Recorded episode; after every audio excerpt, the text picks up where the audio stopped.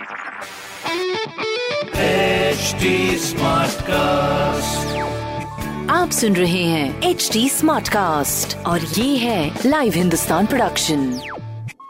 हाय, मैं हूँ रघु अफ्तार आप सुन रहे हैं लखनऊ स्मार्ट न्यूज़ और इस हफ़्ते में ही आपको आपके शहर की खबरें दे रहा हूँ। लेट्स गो पहली खबर, लखनऊ में आज यानी मंगलवार से 5 अप्रैल तक धारा 144 लागू कर दी गई है, जिसके दौरान किसी भी तरह के धरना प्रदर्शन, आंदोलन और रैलियों पर रोक लग गई है। दूसरी खबर, पावर कॉर्पोरेशन ने रेवेन्यू कलेक्शन को बढ़ाने के लिए एक मार्च से इकतीस मार्च तक पूरे स्टेट के सभी बिलिंग सेंटर्स को सुबह आठ बजे से रात आठ बजे तक के लिए खोलने का फैसला किया है। तीसरी खबर, लखनऊ में पिछली बार 135 प्रतिशत लोगों का हुआ वैक्सीनेशन, जिसमें बुज़ुर्ग और पुरानी बीमारी से पीड़ित लोगों को वैक्सीन की डोज दी गई सो ये सारी खबरें मैंने प्राप्त की हिंदुस्तान अखबार से आप भी पढ़िए क्षेत्र का नंबर और अखबार हिंदुस्तान और कोई सवाल हो तो ज़रूर पूछेगा हमारे हैंडल है ट्विटर फेसबुक इंस्टाग्राम पर at the rate H T